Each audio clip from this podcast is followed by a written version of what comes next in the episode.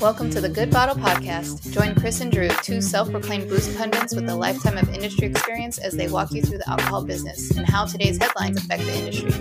Each week, the guys will be joined by a special guest that will help them break down these stories and offer their own expertise to the podcast. So, pour yourself a glass of your favorite drink and sit back. This is the Good Bottle Podcast. Hello, hello, hello, hello. I am your host, Chris Eclair, and my voice is back, which means you missed out last week, but oh boy, are you going to get it this week. Welcome to the Good Bottle Podcast. How are you doing? Drew, what's up, buddy? How are you doing this week? You know, I think after last week we had such a an even keeled episode. It was really fun. We didn't have all of your stammering, all of your random outbursts and all those things. It was until we got to the very end, which if people haven't listened to that episode yet, I'll be honest with you. You can get some really great information out of our guest Luis, but if you just want to laugh a lot, get to the very end, do the last 15 seconds and listen to Chris try to talk with no voice. It was absolutely hysterical, and I got better.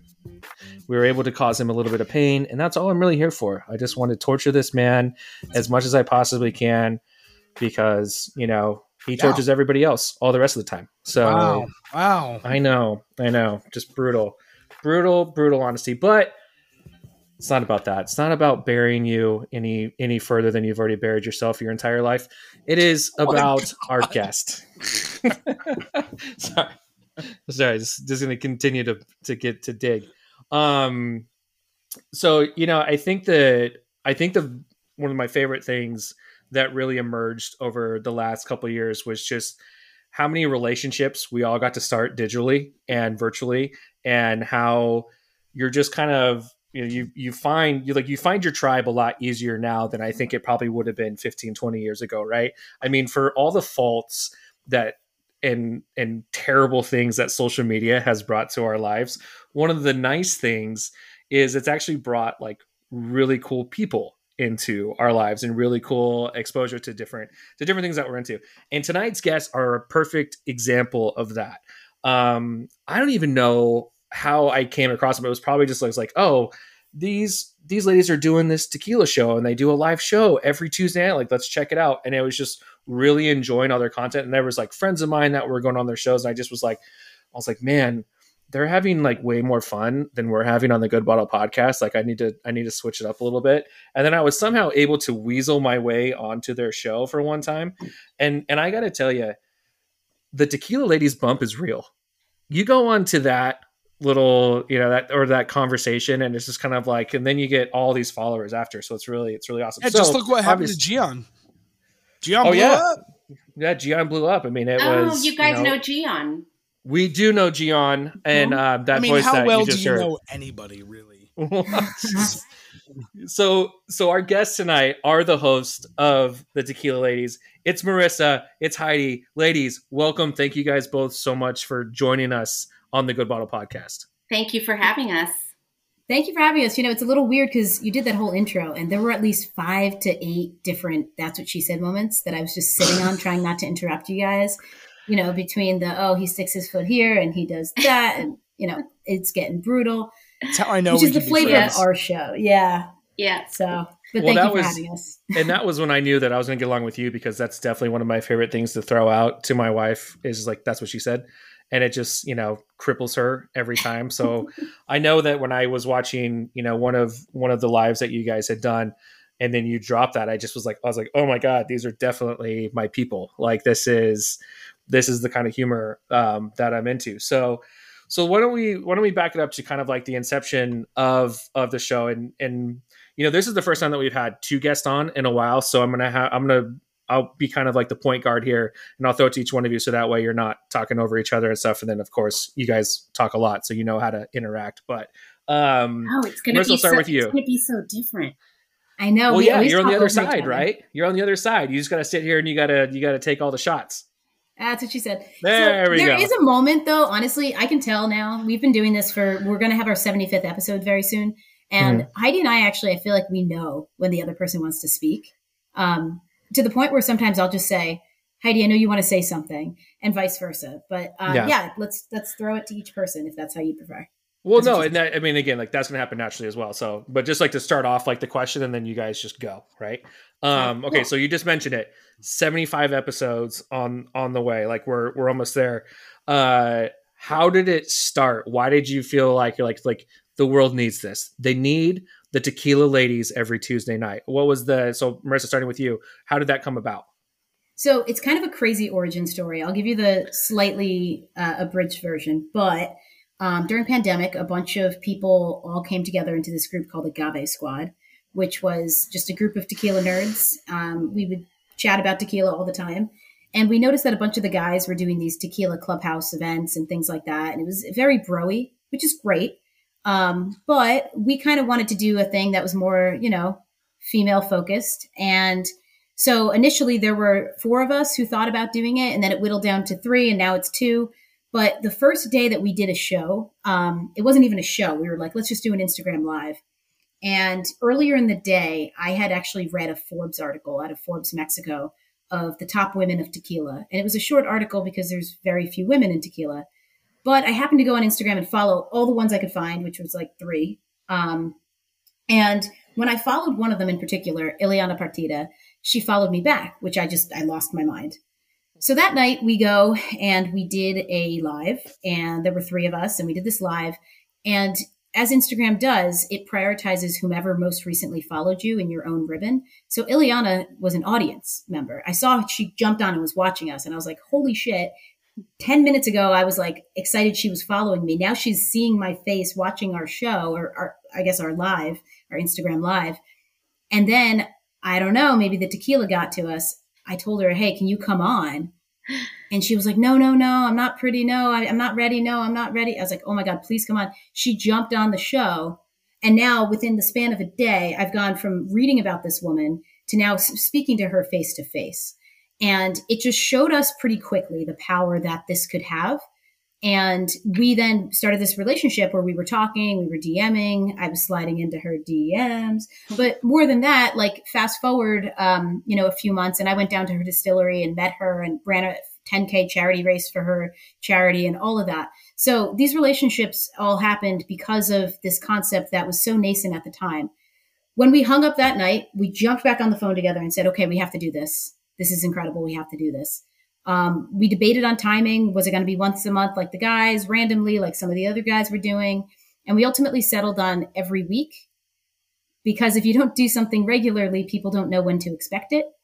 And Marissa, so because that was all you, because I remember it was, I didn't mean to interrupt, but, and then finish, but no, this was like just a one-time thing, because one of the people had never done a live and just was like, hey, will you guys do this live with me? And everything Marissa said, she had just met Ileana on Instagram. She got super excited. She didn't express how excited she was excited, like, oh my God, Ileana Partida, is watching our show. And she asked her to be on it. When it was all said and done, we were all talking after the show, the 3 of us that did the show. And it was like, I feel we really have this chemistry. I remember saying that. And then we agreed, yeah, let's keep doing this. And personally, I was thinking once a month. And then Marissa said, once a week. And I was like, oh my God, that's like a lot of people to contact. But anyways, take it from there, Marissa. No, exactly. That's exactly right. And I did lose my shit. Okay. I fangirled pretty hard. It's fine. But we did do, we argued a bit, and I kept begging people, can we do it monthly? And so because there were weekly. 3 of us at the time, weekly. Mm-hmm. And because there were 3 of us at the time, I said, okay, why don't each of us take the lead one week of the month? And then on the final week of the month, all 3 of us will take the lead. So really you're only committing to 2 weeks out of a month. In accounting speak, there's 4.33 weeks in every month. Sorry, I'm a finance nerd at heart. And so everyone's like, all right, fine, I can sign on to that. But what ended up happening was, instead of just having like the person whose week it was running the show, pun intended, we all started joining every show. And we realized pretty quickly, like this, weekly format where each person was supposed to host it ended up being just every week, everyone joined it instead of like monthly. And that's kind of the genesis. Heidi, what did I miss? I probably missed something. No, that was it. And like, we all agreed, we had like the week set up. Like, this is the week I book a guest. This is the week Marissa books a guest, and so on. And then we would do one freestyle a month. And it just got to be to where there were so many people that wanted to be guests on the show that we don't do freestyles once a month anymore. Usually they happen if somebody has something come up and they have to reschedule, like tomorrow. But it just grew and grew, and a lot of relationships have come out of it. I know that's what she said. I know. I'm sorry. That's right. But yeah, but honestly, there's a lot of relationships and a lot of opportunities and invitations, you know, to when we do go to Jalisco. Marissa's already been, I haven't been, but there's a lot of people that have been very, gracious and offered to like host and take care of us while we're there. So good things have come of it, definitely. And I always exaggerate a tiny bit. So like we're booking into July right now, and I always exaggerate and say August because I feel like it drums up guests and followers, and it sort of creates a scarcity effect, and then people contact us, oh, I want to get on the show. But I'm actually not kidding when I say we are booking into July right now. We're sitting here in March. Mm-hmm. So that's a pretty amazing trajectory. And we've only ever, since starting this show, we really only have ever missed two episodes. I think one was Valentine's Day. Mm-hmm. We just took a poll of our audience, and at a certain point we were kind of like, we just want to enjoy our Valentine's Day. And then the other one was like Memorial Day or something, I think. Yeah, I don't even remember, but yeah, not very many. It couldn't have been Memorial Day because that's like a Monday. We always do it Tuesdays, but either way, like we've missed two in the span of like a year and a half, which is insane. So pretty incredible. No, I think that's all. I mean, you know, when I was lucky enough to be on, I think it was like a 2 or 2.5 month wait. Right. And I was just like, fuck yeah, that's awesome. I mean, and again, like you guys do such a good job of, you know, really making people feel comfortable, you know, like this is obviously something that, you know, both of us have been doing for a long time. Right. So there's a comfortability that we both have with like being on camera and kind of putting yourself out there. But when you bring guests on, that's a completely different animal, right? And you have to find a way to kind of make them feel comfortable as possible. And I know, and this is the same situation for the both of us, like sometimes you're bringing people on that you've never had a conversation with before, and you really don't know how it's going to go. And I think one of the things that you guys do that is so great, and it's such a great icebreaker, is you do like awkward face photo moment for a certain amount of time. And I know you skip a number, it's escaping me right now. Six. Yeah. So you do this thing where everyone just kind of freeze frames, because it's like, hey, we want to just make sure we get all these awkward photos out of the way for promotion and things like that. How did that come up? I mean, and then why do you skip a number? So we call it Smile Like an Asshole. And Marissa came up with that. Well, because if you're smiling for 10 seconds straight, you kind of look like an asshole, right? But you know, we got a bunch of guests, to your point, on who Heidi does the booking now. In the past, we kind of would all book and all do things, but Heidi more or less does all the booking, and she does an unbelievable job, because talking to her is like a hug. You can't say no to Heidi. That's what she said. She's amazing. Like, and so if Heidi asks you to join a show, you're going to join the show.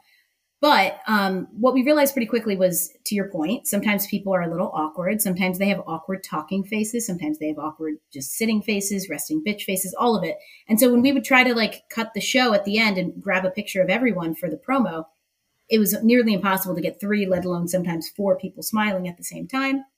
So we sometimes just say, hey, everyone just smile for a few seconds together. And that never worked. So instead we started a countdown. I speak English, sometimes pretty well, but my Spanish takes some work. Heidi is pretty incredible at Spanish. We've had some guests who mostly speak Spanish. So I tried to one time speak and count up to 10 in Spanish. I skipped the number 6, and from now on, that's all we do. We skip the number 6, because the second I did that, the comments lit up, because we get live comments. They lit up. Right. You skip 6. You skip. It's like, yes, okay. Now I know. I didn't know. So now I always skip 6, because joke's on you guys. So that'll work. And Marissa, you just like, she brings so much spice and sass to the show, and like she's not afraid to like throw F-bombs and, you know, say what she thinks, and it's very refreshing. We're like, we get along well, but we're different. you know, and in a good way. Like it's a good partnership, I think. And Marissa also does an incredible job at doing all the promo. So she's the one that does the promos every day when we're going to have the show and post those. And then she pretty much like has kept up the whole grid on our page, and she does all the little 1-minute segments, you know, the week after. So she's just really, really great at that too. So while we're just like fangirling over each other, thank you, Heidi. I've had a lot of people ask me, like, you know, obviously they're not used to people getting along and looking out for each other. And the one thing that the question I always get is like, why the two of you? Why the two of you? Why the two of you? And my answer is always the same. It's for some reason, we're not competing with each other. Mm-hmm. It's very rare to find someone who actually genuinely cares about your well-being and vice versa. And Heidi's never competing with me. I'm never competing with her. And there's a lot of people who will check other people's follower counts and things like that. And they get all mad if someone gains a follower. We're not like that with each other. And, you know, I think now at this point, we know each other so well. Like I was talking to Heidi this morning and she said, "Hey, last week you weren't feeling well, were you?"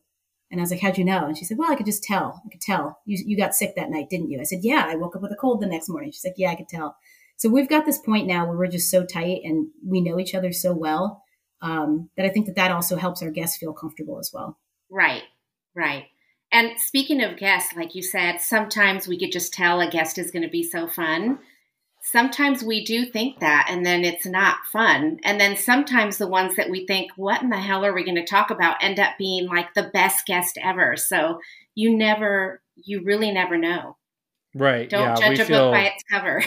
We feel the same way. There's been a couple times where, you know, you almost want to like pull the parachute and be like, you know what? I'm sick. We can't do this right now, you know, because like, you know, during those pre-talks, which, you know, you guys participated in today, you're like, wow, they're really not giving me anything right now. Like this is kind of shitty, but no, you guys do a really good job of making people. I did say that, of making people feel welcome and asking fun questions. Cause you know, and again, like I like the fact that I'll be going through my Instagram. It's like, oh yeah, it's Tuesday night. And you just kind of catch like, you know, a few minutes of it. I'll sit there and watch until, you know, my daughter starts yelling at me about something. And, you know, and there's just always like this fun, almost chaotic energy about the whole thing, you know? And then there's always, you know, people that's like, oh, now that person's on. It's like, I know them. And it's just really cool to see, you know, kind of like people that I care about make it onto the show. You know, obviously the most recent example being Gian, who both Chris and I have a tremendous amount of love for. And we were talking about it after, and he was like, man, that was so much fun. I was like, hey buddy, don't go cheat on us now. Like, you know, you're a 2-time guest on our show. So, you know, we had you on before everybody wrote articles about California agave. So let's pump the brakes a little bit, but no, I do love it. And again, I think everyone who listens to this is going to start putting that onto the weekly watch. I know one thing that you guys had talked about when I was previously on was like trying to find a way to preserve these interviews and stuff like that, because one of the things that's kind of crappy about the Instagram Live is you can pull a lot of things, but they don't always necessarily continue to exist. Has that changed? Or is there a place where people can be like, oh, I really want to go listen to that conversation because I really like that tequila or something like that? So Heidi talked about the grid. We post every week. We post the promo for the show, then the show itself, which is the really long thing. That's what she said, about an hour long. And then a clip from the show. So like a 60, 90-second clip from the show. And so if you're short on time and you just want to see like something funny that happened, go to the clip. And it's always in that order. So it's the promo, the show itself, a clip. Promo, show itself, a clip. So if you want to see the whole show, you know, click on the show itself. If you want to see, obviously, just like a 90-second clip or something like that, obviously hit the clip. There were issues with that, like with that initially, but I think that they've now sort of resolved. We've only ever really lost one episode.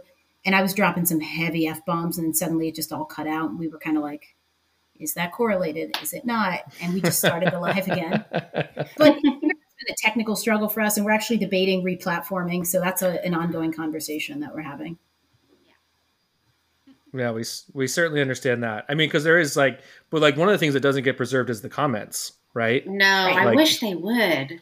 Yeah, because that was the thing that as we were going through, I mean, because you have a lot of engagement and it's like really awesome, but then you know you're also doing the thing like, oh wait, what did that person just say? Because like, you know, the comments are flying in, and you'd love to address them as they come in, but it's kind of hard because again that scrolling thing and I know for like myself the whole time I was like, I don't want to turn it off, you know, like I'm trying not to like delete this, you know, right. turn the thing off. So there's that. What are some of the, you know, or we'll sidebar that one because that's not necessarily really that interesting. But moving forward, where are you guys finding the motivation now? Because, you know, before it was kind of like, hey, we have like these cool things that we want to talk about and I have all these guests and stuff like that. But this does, you know, become time consuming. And this is something that you guys take very seriously. Like, what do you find as your motivating factors now? And Heidi, I'll start with you. It's like, what makes you kind of like, yes, every week or, you know, as much as I can, like I'm showing up to this at this point? I think it's just like knowing that people are listening, the followers, getting feedback from them, getting DMs from them. Hey, we really love the show tonight. And that motivates me, just like feeling like, wow, because it takes a while, you know, you have to do something over and over before it actually sticks. So I feel like it's sticking now and people are listening and we're having some pretty deep conversations on the show and touching on some touchy subjects, you know, like the additives or like, you know, when we had Gian on the show, there's people that are like, oh, you know, they shouldn't be making agave spirits in anywhere except Mexico, you know, things like that. And I just feel like those are topics that need to be discussed, you know, or celebrity tequilas. Same thing. So just bringing awareness to people and knowing that we're making a difference, that keeps me motivated. So for me, like when I'm on Instagram and I see somebody talking about a brand that I've never heard of before, or I see a brand's post, I immediately go check them out. I go to Tequila Matchmaker. I see what all the production methods are. And if I think like it's someone that would be a good guest on the show, then I reach out. Is that how you do it? Because I have discovered so many brands through you, like Gian, for instance. Mm-hmm. I mean, every week, like I go check our schedule. We have a schedule that we keep. And Heidi books these incredible brands that I've never heard of. They come on. I'm like obsessed with them. So that's what you're doing. You're like prospecting constantly. Yeah.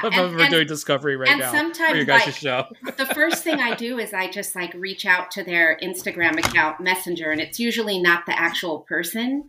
But sometimes it is like the master distiller or the brand owner and I don't even realize who I'm talking to. I'll have like this thread of conversation and then say, by the way, what's your name? And then I'm like, oh, you're the owner, you know? So yeah, sometimes just not knowing any better is good for me. 'Cause if I do know, then I get in my head a little too much. So it's better not to know. You know what the weirdest thing is too, though? Like we are on camera all the time, like all the time. And so every week people see us, but we rarely see our followers. And so we go to events like LA Tequila Fest and things like that. And people will come up and be like, oh my God, can I have a picture with you? Oh my God, Tequila Ladies. And I have no idea who they are. And they'll say something like, oh man, when we were talking about this and we were DMing, and I'm like, I don't want to be a jerk, but I'm like, oh, what's your handle? What's this? And then you recognize people from their handles. Mm-hmm. But yeah, it's like such a weird thing to be doing this every week. But I find that motivating.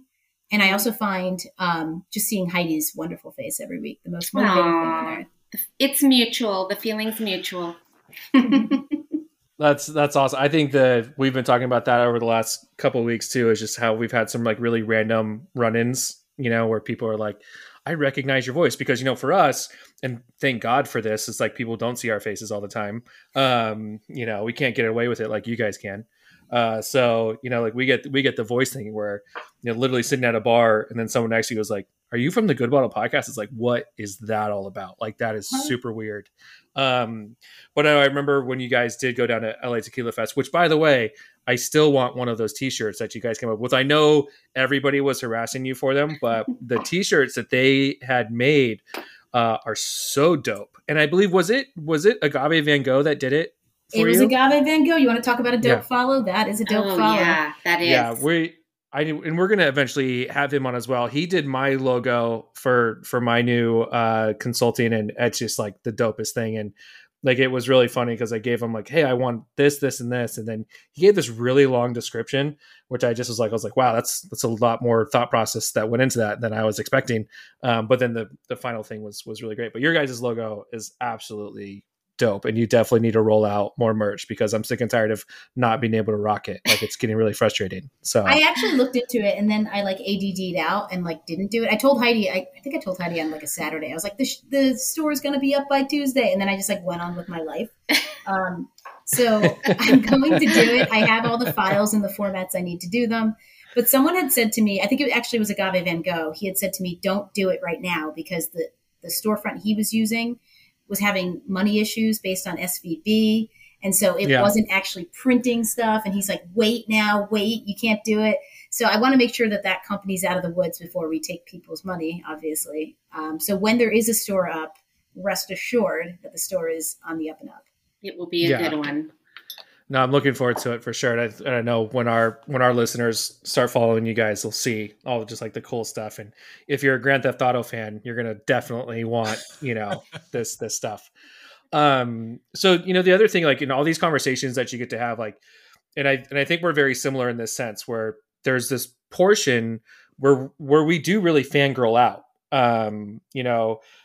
like Heidi, like, I think our the way that we're reaching out to people and trying to find, it's like, oh, that sounds cool. Or even, the initial Liquid Courage. I mean, that's mostly how I book people is that I just drink a lot. And then I'm like, I'm going to go ask this person now, because if they say no, fucking who cares? Right. But is there like a portion or is there something that you kind of live for in your interview? So for me now, I love when people are like, oh, that's a great question. Or we get to the end and they're like, wow, that was a lot of fun. That was different.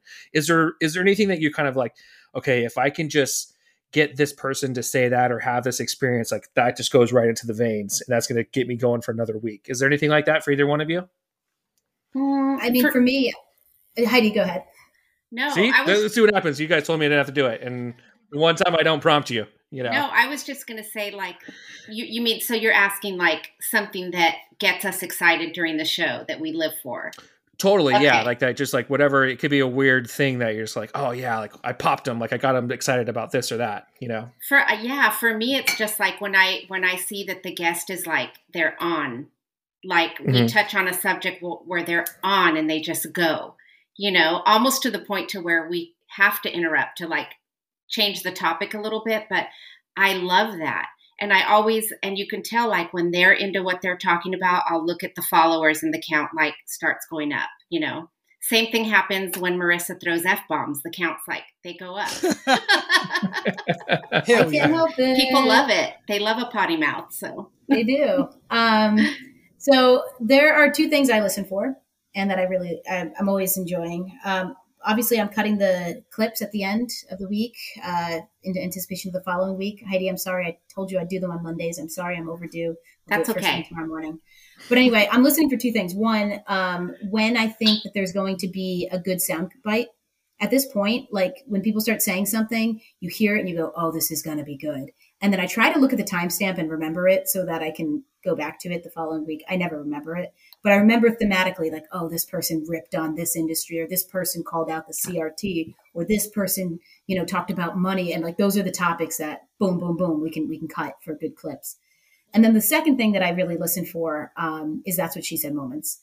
Obviously, we're talking about some heavy stuff. It's alcohol at the end of the day. So it's, it's a more irreverent thing.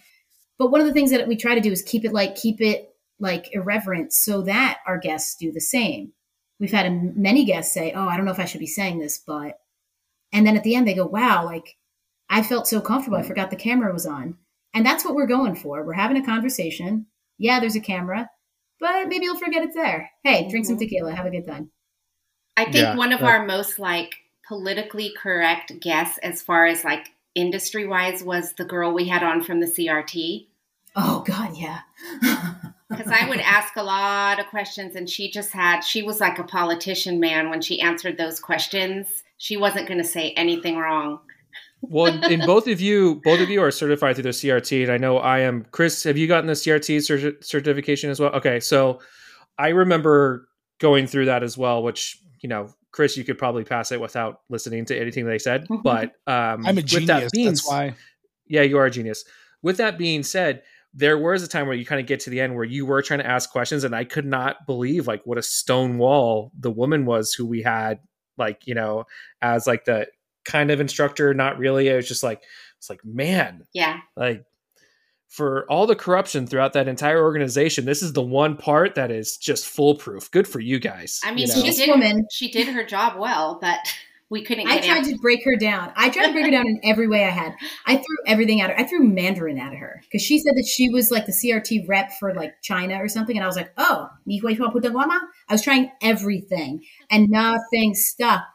I was like, that was one of the harder ones. That's what she said. That was one of the more difficult ones for us. And that was early for us too. That was like one of our first few months, I think.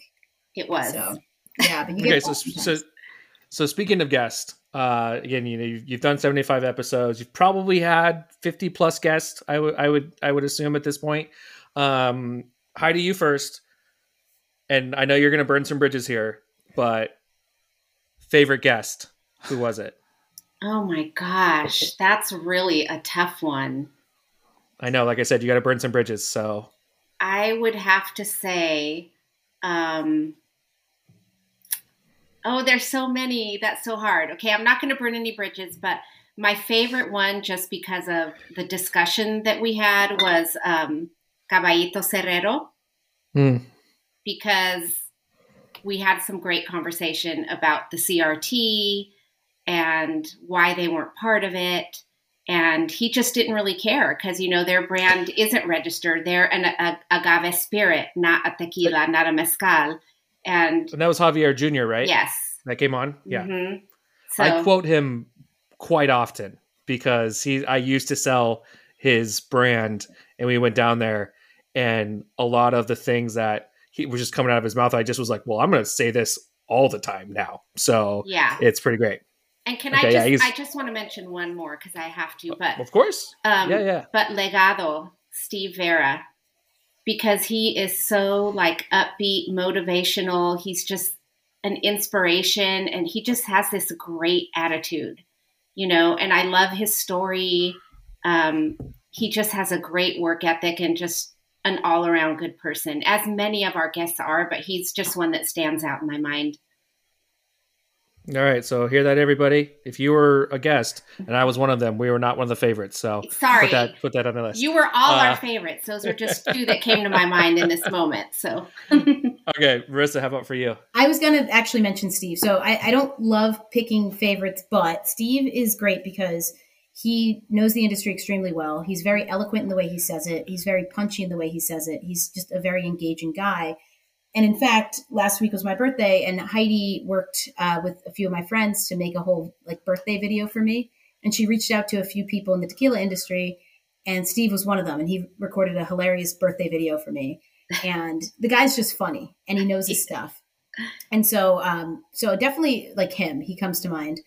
And then, I also feel like you obviously, Drew, you know, the best of the bunch. Oh, jeez. Good Lord. Okay, all kidding aside, my full circle moment was when Ileana came on the show as a scheduled guest. So obviously in the beginning, part of our origin story is the fact that her joining impromptu sort of showed the power of this format. So when she was a scheduled guest, it was so full circle for me that was one of the most memorable ones. Forget what we talked about. It's a blur to me because I was just so excited that this actually was happening.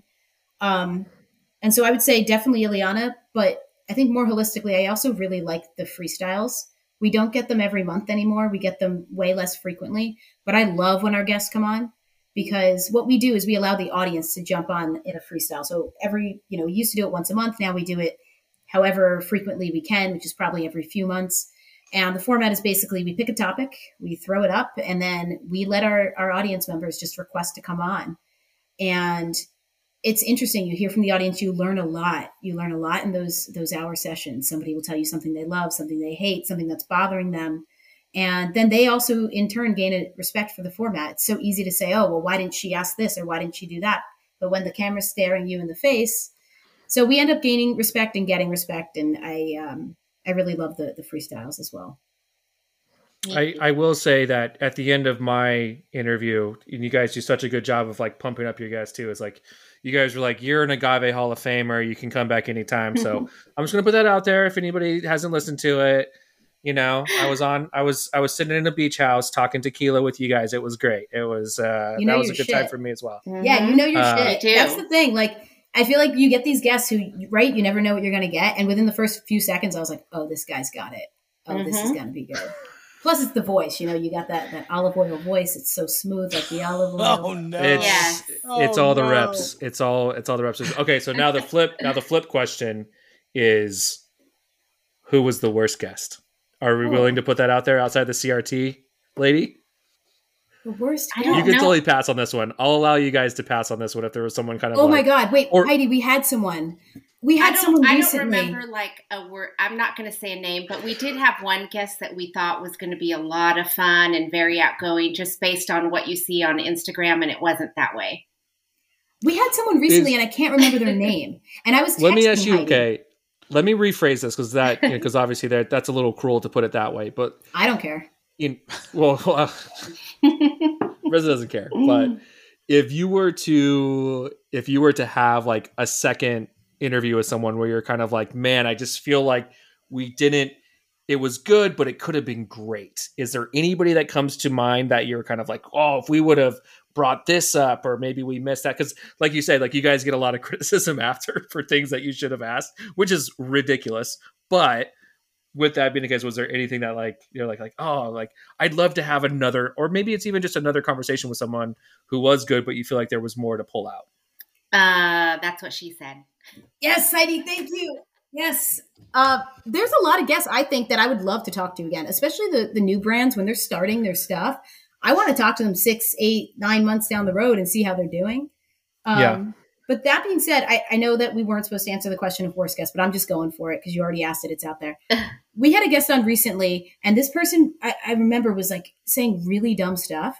And that's one thing if you say something that's not true, we're not letting that go. We're not letting that slide, but we're not trying to be a jerk. We're not trying to ask gotcha questions. That's not our style either. There's people who do that and they're trying to snipe people down. Not what we're doing.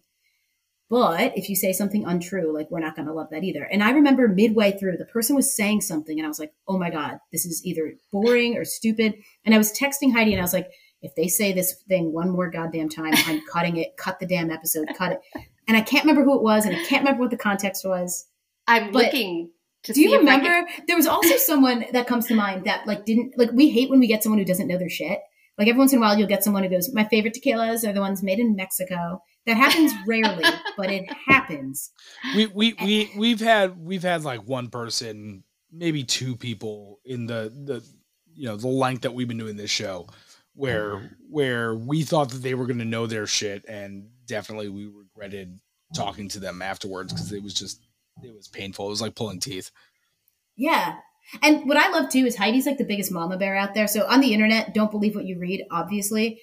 But I had someone send me an article this morning that was the 5 best tequilas. And it started with Fortaleza. And I was like, okay, I'm in. And then the second was Casamigos. Oh no, the second was 1942. Then Casamigos. Yeah. Then it just got worse and worse and worse. Yeah. And I didn't comment on it, but I sent it to Heidi and I was like, Heidi, what the hell? And she goes, oh, did you see my comment? I was like, what do you mean? She goes, well, of course I commented. She went in and she's like, this is not right. This is, she's like the mama bear. She goes in and she makes sure people are keeping it in order. And I said, I highly recommend you check out you download the Tequila Matchmaker app, which has a list of additive free tequilas. It might be useful for your next article. She's nice about it. And if anybody's ever mean to me, God forbid, Heidi jumps in before I even see it. She is on it. Someone ripped on me once and they're like, oh, I made a video and someone was like, oh, I bet she doesn't even know tequila. She probably read that in a book. And it was like, well, why is reading bad?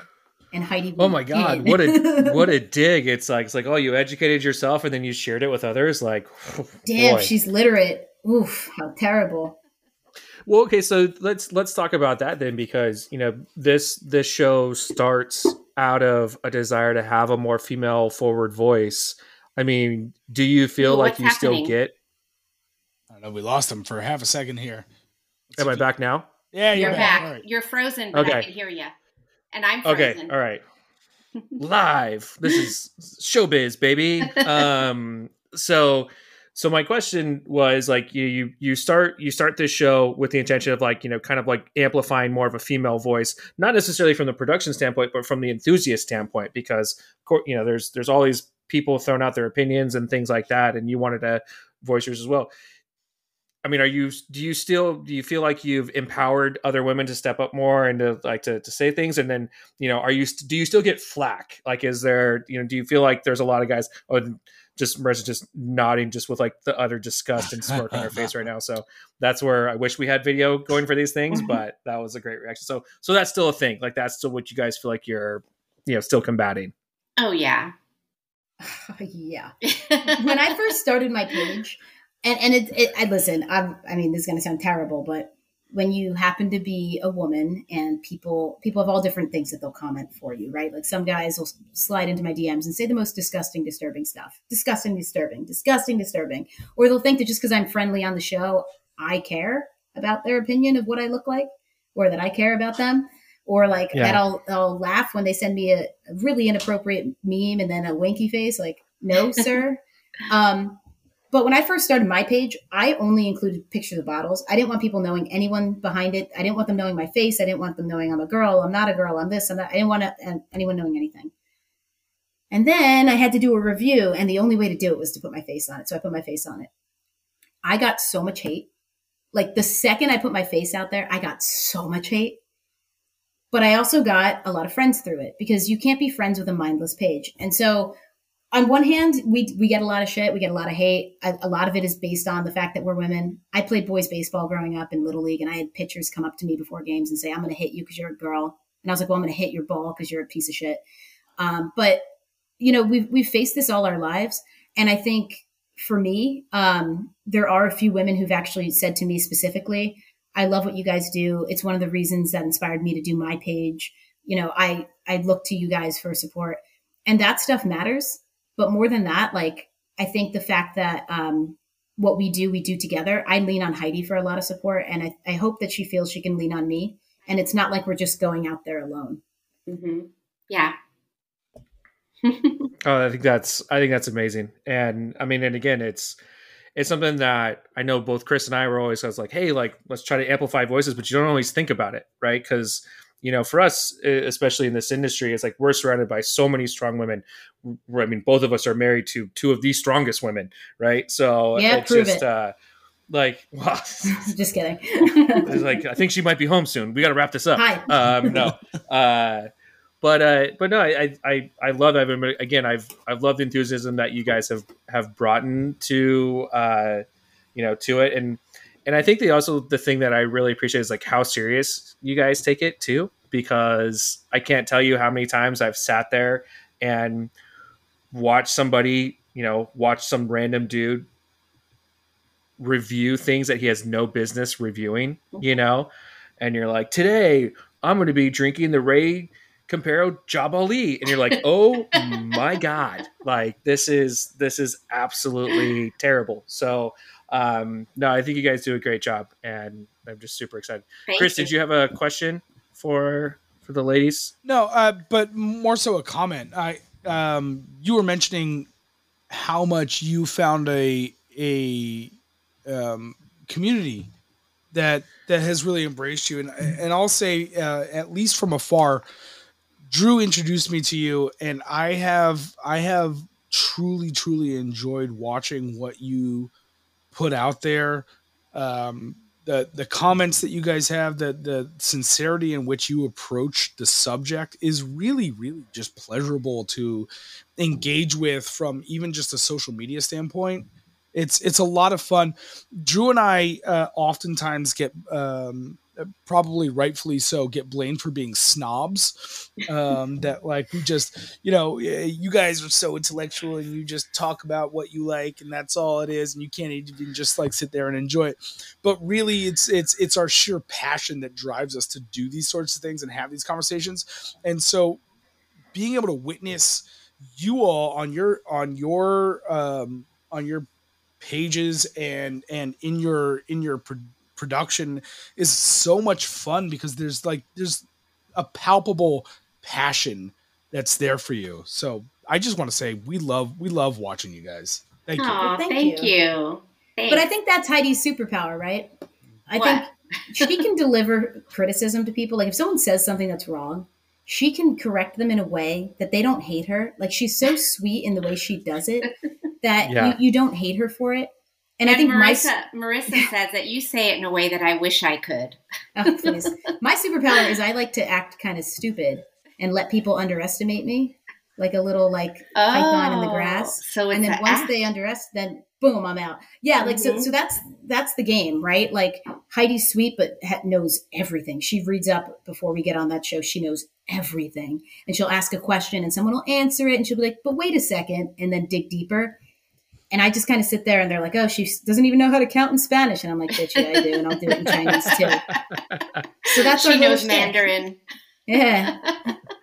That's, well, yeah. And I think the thing on like Heidi on your page, like you do a lot more like reviews and things like that as well. Mm-hmm. But what I like about how you go about it is it's not necessarily a ratings system, mm-hmm. right? It's just like you're giving information, you're informing people about it. Right. And I think that's really important because people in your position, you're very influential, you know, whether you believe that or not, like you are very influential, like you are getting people to go out or, you know, and buy things or not buy things. Right. And that's like this weird superpower that has emerged for a lot of, you know, these online, mm-hmm. you know, content producers and things like that, where, you know, like when I see someone just totally bury a brand, I'm like, you're burying a family. Mm-hmm. Like you're not just saying like, oh, this brand sucks. It's like you're literally going after somebody's livelihood. Right. And I know one thing that we can agree upon is that we're not fans of celebrity agave. Mm-hmm. And we're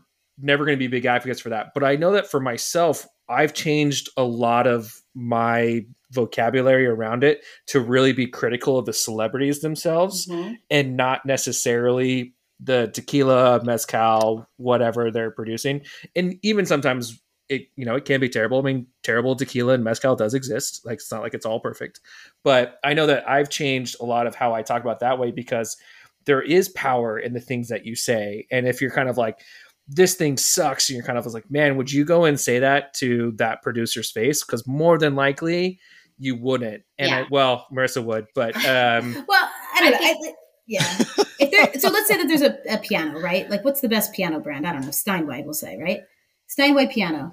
And you put a moron, like a little toddler or some idiot in front of the Steinway and they're playing it and they're doing a terrible job. No one's blaming the Steinway, right? No one's going, oh, that piano's shitty, right? Oh, that poor piano's making terrible music. No, it's the operator. So in this case, the toddler is the celebrity. If the celebrity chooses to pound this note and that note together and is doing these things and making their tequila taste like Dimetapp, it's not the Steinway or the master distiller's fault for being there and doing what this person tells them to do. Right, except if the celebrity's playing like a little cheap Casio keyboard and says it's fabulous and it's super expensive, people are going to go buy it. It kills me. And by the way, you said don't bury a family. There is one family that is an exception, obviously, and I don't want to even mention their name. But if I were to, it would rhyme with hate. One hate. Their brand is just all that is wrong with the industry, and it makes me angry every time.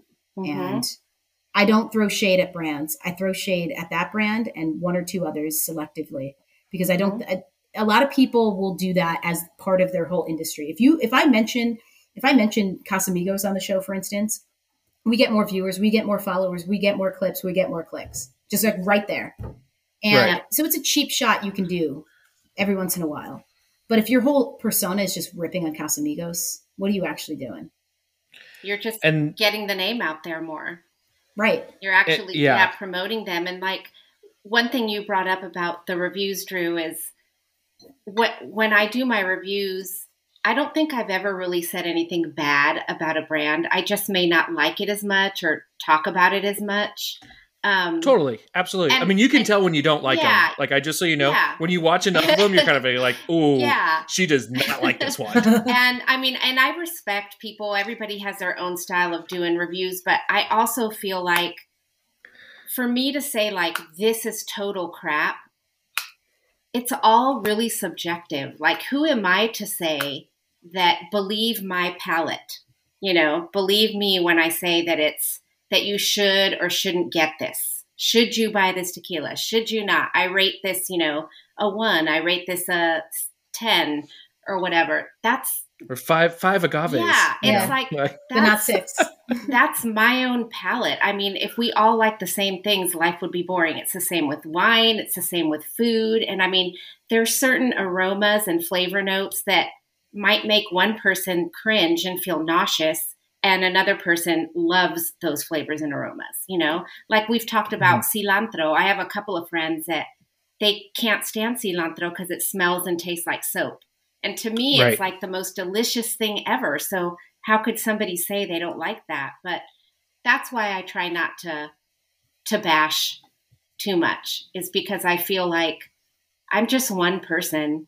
I'm just tasting these and telling you what I smell and taste. I'm not saying that this is the final word and this is what you should believe. And I get a lot of shade for having on my back bar. So behind me, usually I have like a bar set up behind me. Mm-hmm. And I have these brands that I call gateway tequilas, like these really, really super sweet tequilas. And I get shit for it. People will be like, oh, I saw you had that Adictivo, that Cava de Oro behind you.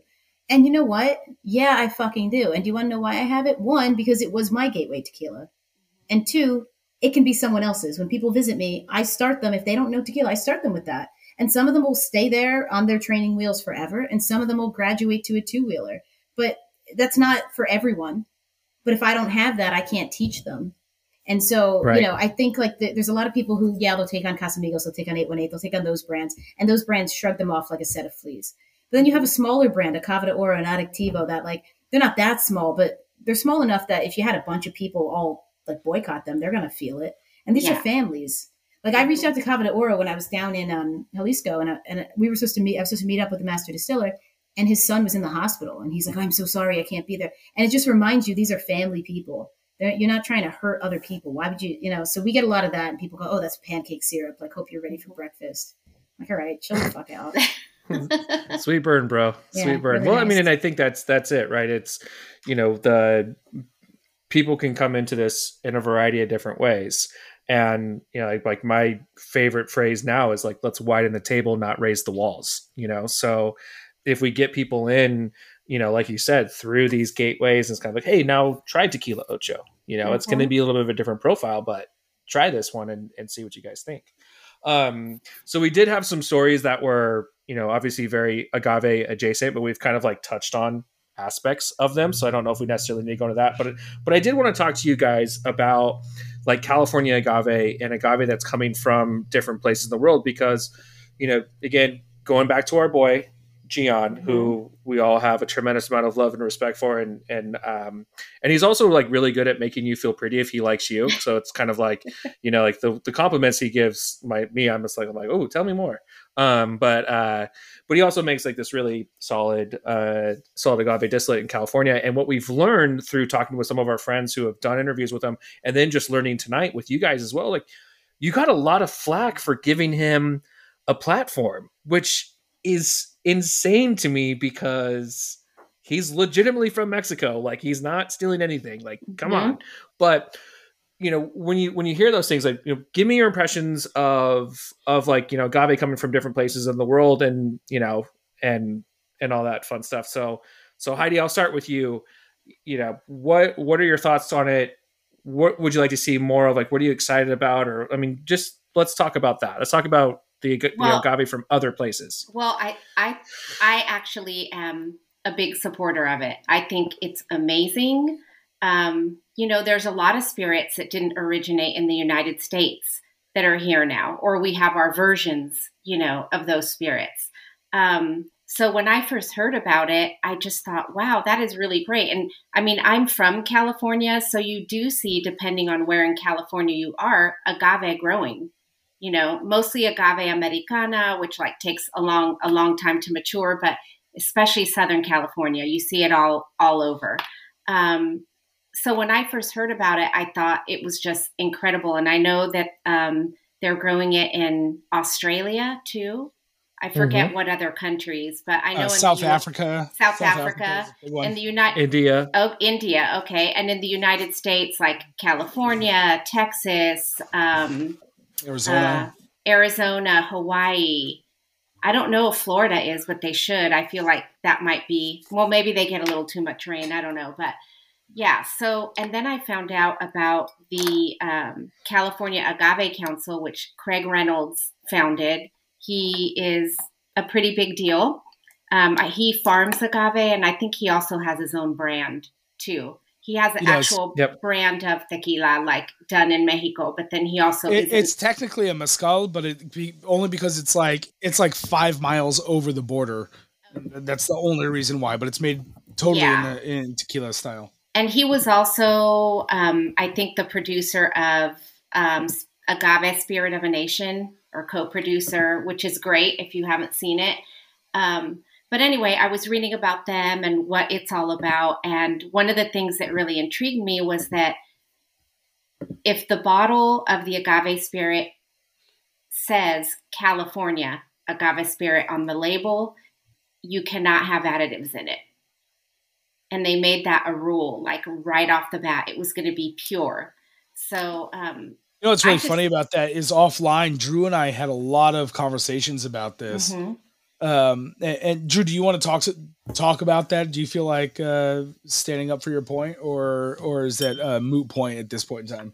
Go for it. No, I mean, I think, just last week, Craig offered, for me to come on to the council, mm-hmm. which you have to pay to be on, mm-hmm. which I was like, that is weird to me, and I support you, but I don't know what that's doing for me. And all that. I've talked with Gian about selling batch 3 for him. It's like, I will do that for you. Mm-hmm. Like I will, go off and be a part of this as much as I can.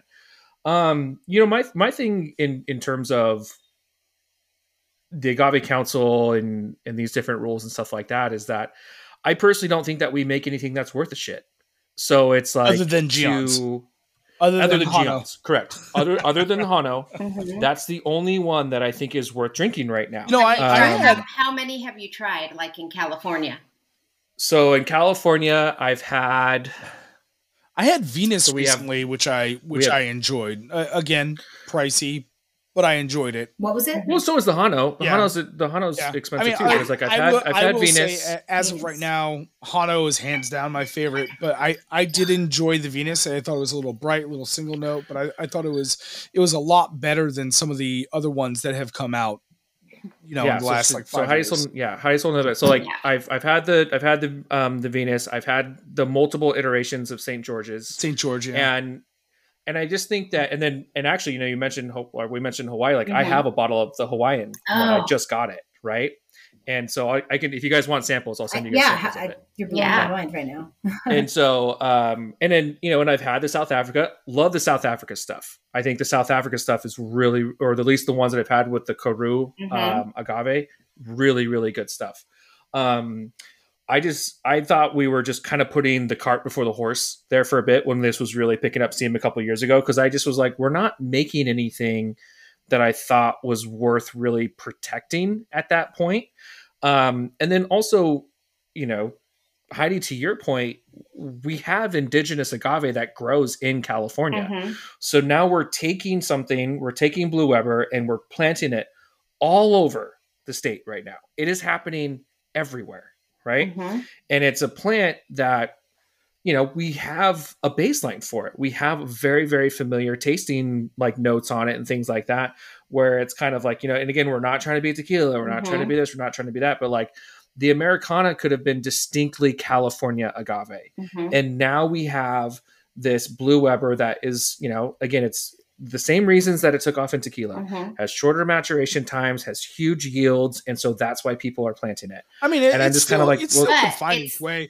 It doesn't thrive everywhere though in California. Well, exactly right. Yeah. So yeah. Blue Weber, I mean, we talked to Andy Donald and Pat Ramos, right? And half their initial crop died off right away, and they were planting Blue Weber, and now they're interspersing their crops with Americana and what have you as well.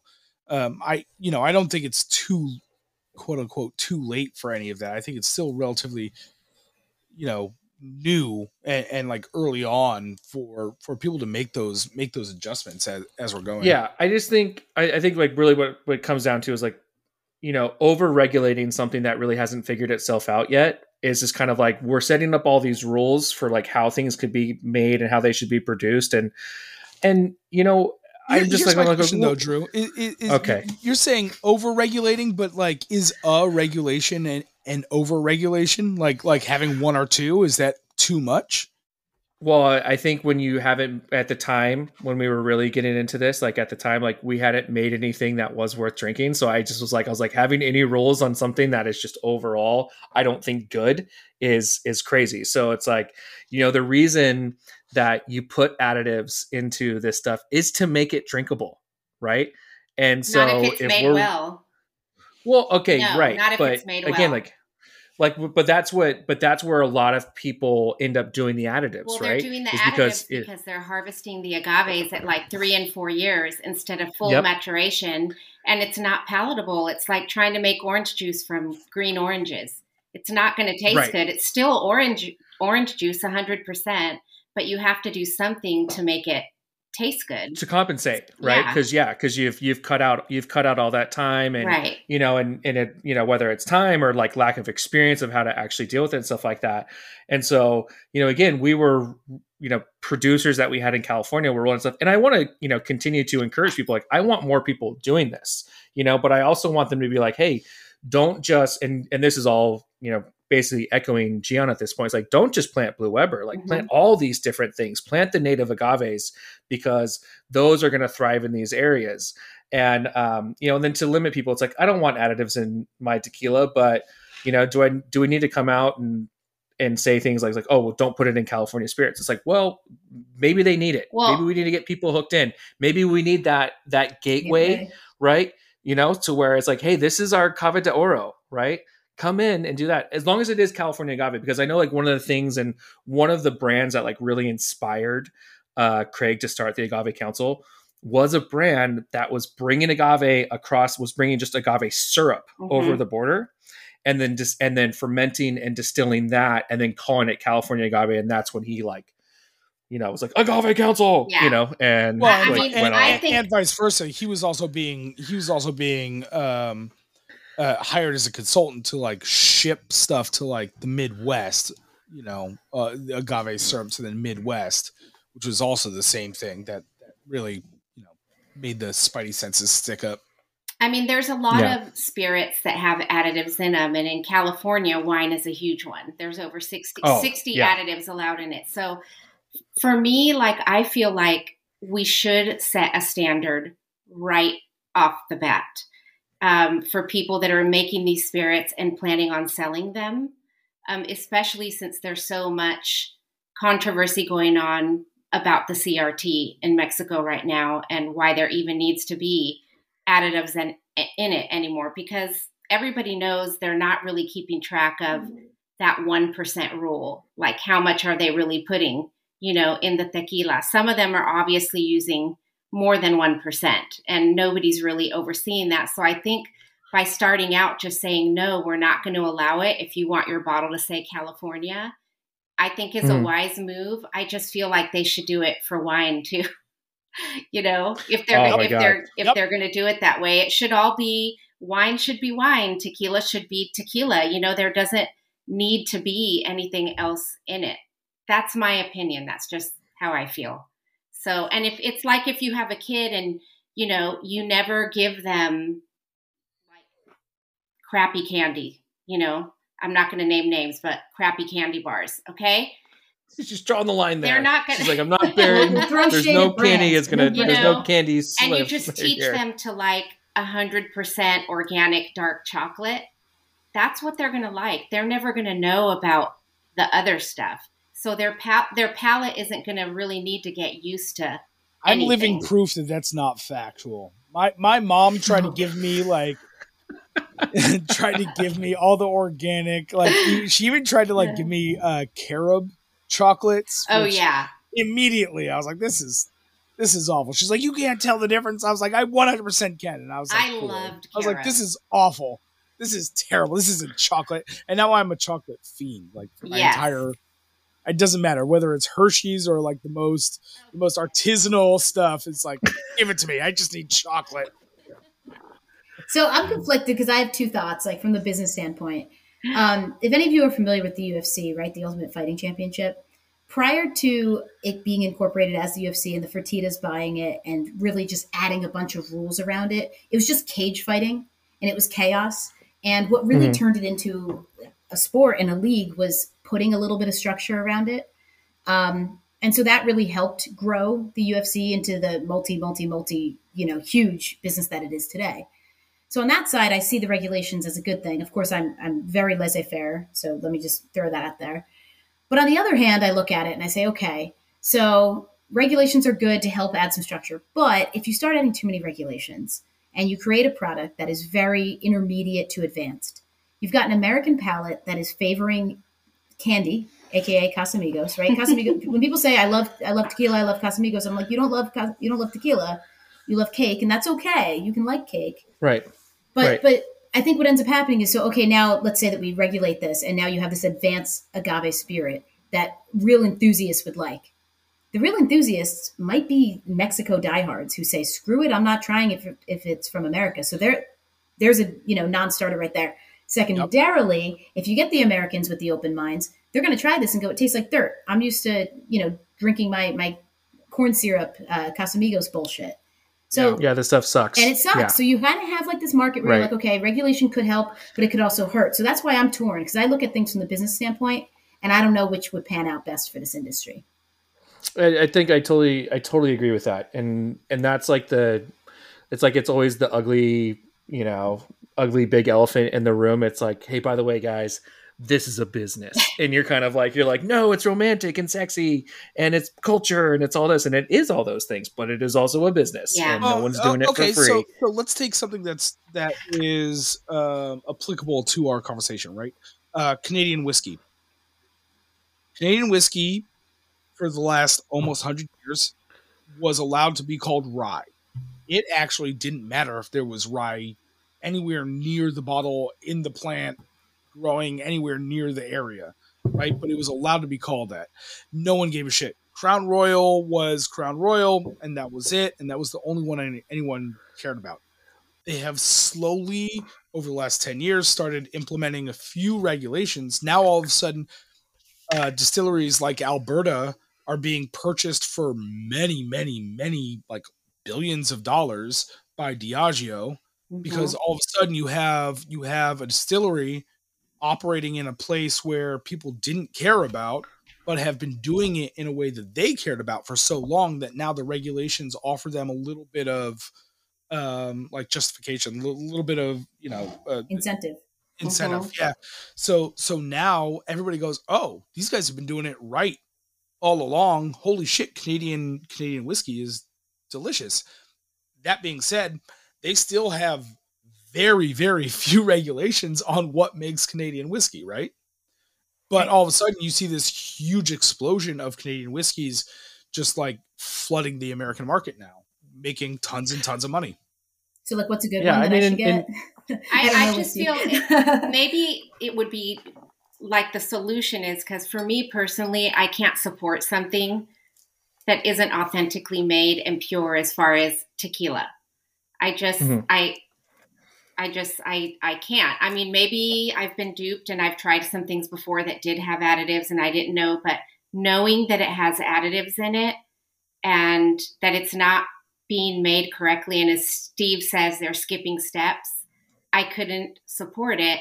So maybe the solution would be to just make everybody happy, because not everybody cares about additives, is to just have transparency and have it on the label, if it's in there or not. I think that would be great, because I mean, ultimately it's like, enjoy what you're drinking, but know what you're drinking. That's what I always That's what Heidi says. Heidi, what do you always say? Tell them what you always say. Enjoy what you love, but know what's in your glass. Drink what you like, but know what's in your glass. I mean, to Heidi's point, right? Like, look at nutrition labels in America. Some people will eat saturated fat like it's going out of style, and some people won't. But it's your choice. Right. It's your choice. Exactly. Yeah. But it's on the label. That's like it. Yeah, and like so I'm also like heavily, both Chris and I are heavily into rum as well. And and one of the ways that you find out dosage in rum is you look at German packaging, because in Germany they require you to put anything like that on the packaging.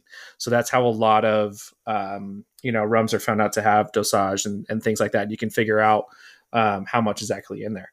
So can I just make one comment? Because this feels like a good PSA time, just quick, good PSA time. So speaking of bottles and labeling and all that, it's now kind of a double-edged sword. If you have a beautiful bottle, it's almost ironic to me. Like if you have a beautiful bottle, I actually start to question you because I go, oh, yes, your bottle's too pretty. Like, and I know it's so mean because, like, if you see a beautiful woman, a lot of people historically would be, she's too pretty to be smart or whatever. Well, same shit with tequila. Your bottle's too pretty to be good, except there are exceptions. Like Cabal has a gorgeous bottle, so they also created a bar bottle. But this is the time for me to tell you all. Ray Sol. Yeah, Fortaleza, Ray Sol. There are exceptions. But what I will say to you is pricing has zero correlation with quality in tequila. Right. Stop. Okay. So if you go into a store and you say, oh, well, this one's 80, so it must be better. You are being duped because Casa Dragones is first and foremost enemy number one. Right. They just slap a freaking word that doesn't even mean anything. Why do you hate Oprah so much? But it's made by a woman. You should like it because it's made by a woman. I feel so angry when they say that to me. So I'm not allowed to like it gets said to me, and then I'm a sexist for not liking it. I've been told that I'm sexist. I apparently am sexist. I actually had somebody once, a man, tell me that I'm not a good enough feminist. And I was like, sir. But anyway, just pricing doesn't matter. And I think that's really important to know. And just because something's more expensive doesn't mean it's good. And in fact, most of the time, it's usually not good. And the difference between a $100 bottle and a $300 bottle is, and I'm holding my hand up for those of you listening without video, I'm showing the size, like barely a few centimeters. It is so small. The difference between like even an $80 bottle and a $300 bottle is so tiny. It is so not worth it. It's diminishing returns. Do not do it. Buy yourself two $80 bottles. As someone who owns, a liquor store, don't pay any attention to them. Yeah. Don't listen to me. They don't know what they're saying. Spend the $500. Listen. It's amazing. There's a place for Casamigos. There's a place for it because I will tell you, I had a guy over who he was like, oh my God, I've been wanting to try this El Tesoro Paradiso. You have it. Can I try it? And he called it out by name. So I gave him a fat pour. He shot it. And I fell to the ground. I went weak in my knees. I fell to the ground. First time I ever went weak in my knees for this man. I fell to the ground. And I looked at him and I was like, oh, and I won't say his name, but I was like, Mike, what the fuck, man? And he was, well, it's really good. It's smooth. And I was like, oh my God. Oh, no, you gotta leave. I'm never getting off this floor. But again, there's a place for Casamigos. It's for the mics of the world. So if I have a Casamigo, like if you're going to shoot it anyway, fucking hell, take a Casamigos. I don't need you wasting my Fortaleza. They don't have enough agave as it is. You drink that Casamigos and you stay there. You stay there right now. I'll get off my soapbox. Well, I think, based off time and where we're at right now, Chris, I think it's time for Dope Follows. Dope follows? Dope? Them over there. Dope Follows. Yeah. Okay, so now after all this very stimulating conversation and a lot of people not to check out, is what it sounds like, we're going to do Dope Follows. Dope Follows can be cool books that you're reading, movies, TV shows, Instagram accounts, other podcasts. Just make sure you keep listening to ours.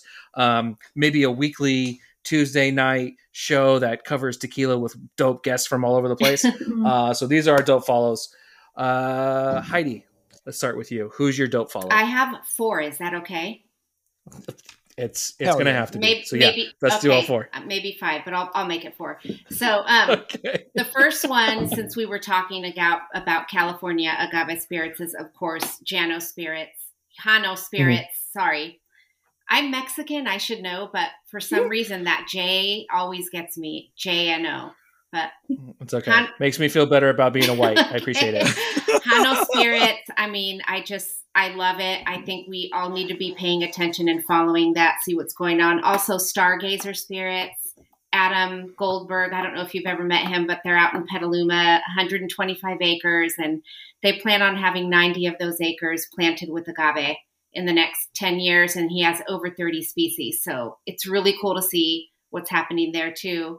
I have some friends in Nashville, Kelsey and TJ, of the Nashville Wine Duo. So if you like wine, I'm from Napa, so I happen to love wine. They are great. They also have a podcast, the Nashville Wine Duo podcast. So if you just follow the Nashville Wine Duo, you could see all that. And then also tastetequila.com, Grover and Scarlett. I think Marissa and I agreed we were going to talk about, you know, definitely make that one of our dope follows, Taste Tequila, and they have the Tequila Matchmaker app. And I'm going to sneak one more in. My husband, the Grow Bar. That's what she said. The Grow Bar, which is where I am doing this podcast from. And he has an incredible palate. He loves to smoke cigars too. So if you're into cigars, follow the Grow Bar. Love it. I actually just started following the Grow Bar, I think like 2 weeks ago. Yeah. He's awesome. That's exciting. Yeah. He's awesome. And sometimes he cameos. He's our biggest cheerleader. I said that Heidi and I don't have a good picture together because we had John, we had her husband John in all the pictures because we were like, get in the picture, get in the picture. So, yeah, he's cool. Grow Bar's cool. Mm-hmm. Okay. Marissa, you're up. All right. I'm going to make this quick, but I do agree. Taste Tequila is amazing. So it's Tequila Matchmaker, the guys and girl behind Tequila Matchmaker. First off, if you have an iOS or Android phone right now, please go download Tequila Matchmaker app. It is going to teach you so much. First and foremost, check it out. Rate tequilas as you're drinking them because you will surprise yourself. You can look at trends. You can go, oh my God, I like when it's cooked with an autoclave. Or, oh my God, I like when it has vanilla undertones. Or, oh my God, I hate that. Do that right now. If there's one thing you do today, brush your teeth, but also do that. Download Tequila Matchmaker app. You know, your teeth are like the gateway. Don't forget to floss. Yeah. The flossing, I will tell you, I'm a big flosser. Very into it. Number two, obviously you follow Heidi, La Tequila Mamacita. Follow her. Gosh. She's awesome. Big fan of hers. But while you're following her, get me too. I'm Tequila Encyclopedia, obviously. Now we're going to turn the page from tequila stuff and get into some weird Marissa land. There is this woman on Instagram who I don't even know why the algorithm fed her to me, but she does the most delightful, like middle school teacher, mom vibe, grandma vibe stuff. It's called Brunch with Babs. It is this woman who I got to imagine, given accent, is from the Midwest, and she's just delightful. I made tequila Oreos for the Super Bowl because of this woman. She used vodka, and I was like, Bush League, and I went and did tequila. This woman, just follow her. She will make you happy. I don't even know what she's talking about. 90% of the time, I don't care. Brunch with I Babs. Follow her because you told me to, Marissa. She's awesome. I get sucked in. I will just like, I'll scroll. So she starts every video with, hey, it's Babs. Hi, it's Babs. Hi, it's Babs. I will literally just scroll the video so that I can have her say that 5 to 10 times on repeat. It's like, hey, it's Babs. Hey, it's Babs. Hey, it's Babs. Love it. Watch it. You won't regret it. And then you mentioned that we can do books or TV shows. So I did. Quickly, I'm going to say I started my career in finance, bit of a finance nerd. A book that will change your life that you can literally listen to in 2.5 hours, even quicker if you listen to it on 1.5, is Millionaire Next Door by Thomas Saley. This book came out 20, 30 years ago, something like that. And so the numbers aren't updated, but the concepts are still absolutely relevant to today. I've got a bunch of my friends reading it. It changed my life. In a word, it's not what you make, it's what you keep. Got someone out here making $500K, spends $449 of it. They only have a $50 take home. You got somebody making $100K. They only spend $20 of it. They're better off. They're richer than the other guy. So anyway, listen, get this book, Millionaire Next Door. It will change your life. Awesome. Can I just follow up on that? The 1.5, do you listen to a lot of things on 1.5? Yes, all the time, if not faster. Okay, am I the only person who doesn't do this? Like I feel just started, like Drew, and I was going to tell you that you need to start doing it. It's a lot. It's a fucking game changer. I just feel like I accidentally hit 1.5 occasionally when I'm listening to the podcast, and it drives me insane. I do. To be fair, I do 1.25 because 1.5 is too fast for me. I'm not as hardcore. I'm from Jersey, and to quote 50 Cent, "Oh, are you what part?" I was born in Perth Amboy, but I grew up all over Central Jersey. Sick. I'm from North Jersey. But to quote 50 Cent, you say I talk fast, but if you listen a little faster, I wouldn't have to slow down for you to catch up. Oh, how dare you? But that's awesome. Thank you. Okay. I'm gonna trial that this week and I'll report back to you guys whether I'm old or not. So okay, Chris, who's your dope follow? I've got two. I've got the Whiskey Nomad. She's Right? Oh. She makes really fucking fantastic whiskey content. She's great. She's in San Diego right now, apparently, or at least was earlier today when at time of recording.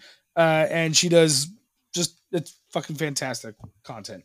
And then the other one is Steve Goodtime, who's just like this idiot who plays his guitar and plays butt rock and arena rock and is just ridiculous and like dresses in leopard pants and does like ridiculous content that just makes me crack up every single time.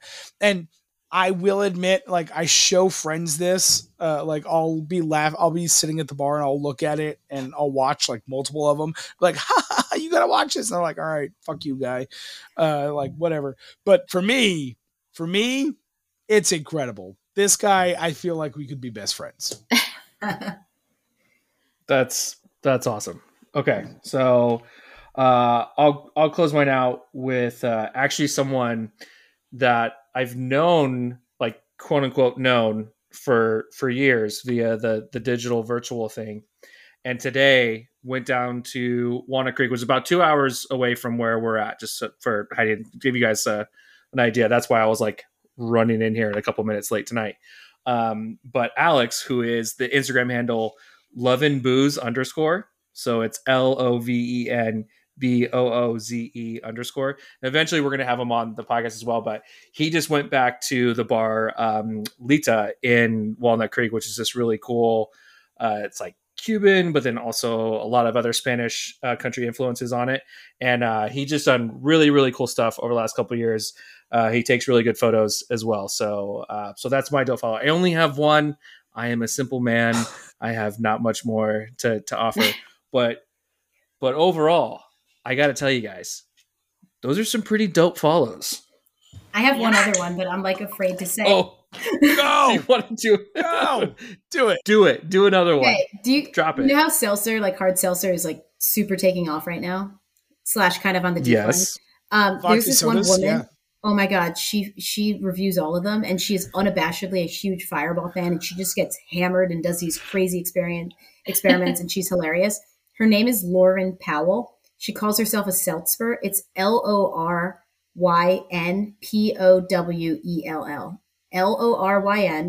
LORYNPOWELL. Loryn Powell. And she's on Instagram. She has tons of followers. She does the craziest shit. She'll be like, how many cake shots does it take for me to blow a 0.08? And then she'll just keep taking them. It's wild. Our Share No Husband will dress alike. Like, they do some crazy stuff. It's just really entertaining. Okay. I love it. Okay, wait. Since she had one more. Yes. So tonight I went to run an errand before the show and came back, and I have my phone like on my dash, and I have it on Instagram, and a live popped up. I forget whose live it was, but there's this lady called Trill Wine Wife. Yes. Have you followed her? Yes. I love her. And she was like sassy and spicy like you, Marissa. And she was like potty mouth. And I messaged her and I was like, I think you are awesome. You remind me of Marissa. And I asked her if she likes tequila, and she said she loves tequila. So we need to have her on the show. We do. We fangirled over each other, she and I, once. We DM'd once. Like probably like a year ago almost now. But I was like, love your shit. She's like, love your shit. I was like, yeah. She's cool. She's awesome. So I got to tell you, I'm this is going to expose me, and the listeners know, but like I'm really, really into Star Trek. Mm-hmm. And when you said like Trill, and I was like, is this going to be Star Trek themed? Oh no, it's not. It's not. So other Star Trek themed our fans out there, when you hear Trill, it's just, I'm sure it means something very cool and modern. Or maybe she likes Spock. Maybe. I'll message her and ask her. It'll be a totally normal question to reach out to someone for. Yeah. So women love that. Women love when you slide into their DMs and ask them about Star Trek. Let me tell you, we swoon.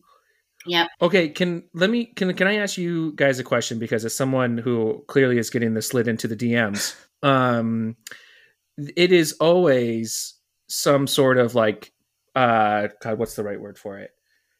It's a propositioning, right? To slide into the DMs is a propositioning, correct? Mm-hmm. If you do it right. I tried to tell my wife that the other day. She's like, that's what it meant like 3 years ago, but now it's just talking to someone of the opposite sex. I was like, I don't think it is. I think it's definitely a propositioning. That's what sliding into the DMs is. That's the right. Am I right here? I think 90% of the time it escalates there, and sometimes they just shrink down and forget to ask you anything.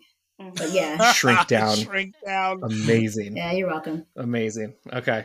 All right. Well, okay. I'm glad. I'm gonna make her listen to this like short 10-second part of the podcast just to be like, see, validation. No. I love your wife. I don't know your wife, but love her. You said she's a strong woman. We're into it. I mean, she's unless great. Somebody is legitimately asking a question about tequila, like, what do you think about this? But yeah, usually it's a lot of weird stuff. We get some weird stuff, dude. Yeah. We'll just leave it there. Gross. That'll be Tequila Ladies Part 2, the weird stuff. Yes. That's what we'll bring you back for that episode. Yeah. Dope unfollows. Yeah. Yeah. Dope unfollows. Yes. All right. Again, those are some pretty dope follows. I just heard that pour. The music for the Good Bottle Podcast is orchestrated by Leon and Chase Moore and produced awkwardly by these two guys. If you enjoyed this episode, we ask that you subscribe and please leave us a 5-star review, especially if you like my voice. My voice is very pretty today. Thank you, everybody, for noticing. It's got some nice raspiness to it. I feel very sexy today. Thank you. You got it. If you've enjoyed today's episode, we ask that you subscribe, leave us a 5-star review, and simple things like that make a huge difference for our podcast. Thank you very much. Go and share it too. You can follow us on Instagram or Facebook at the Good Bottle Podcast, or on our personal accounts. Mine is dgarrison6. Chris is Chris Sinclair. Marissa, Heidi, where can they find you guys? Where promote all the things right now? I know you've done it a couple times already, but do it again. Okay, they can find us on Instagram. Heidi is La Tequila Mamacita. That's LaTequila Mamacita. And you can find me, Tequila Encyclopedia, on Instagram as well, which is Jesus Christ, Tequilaencyclopedia.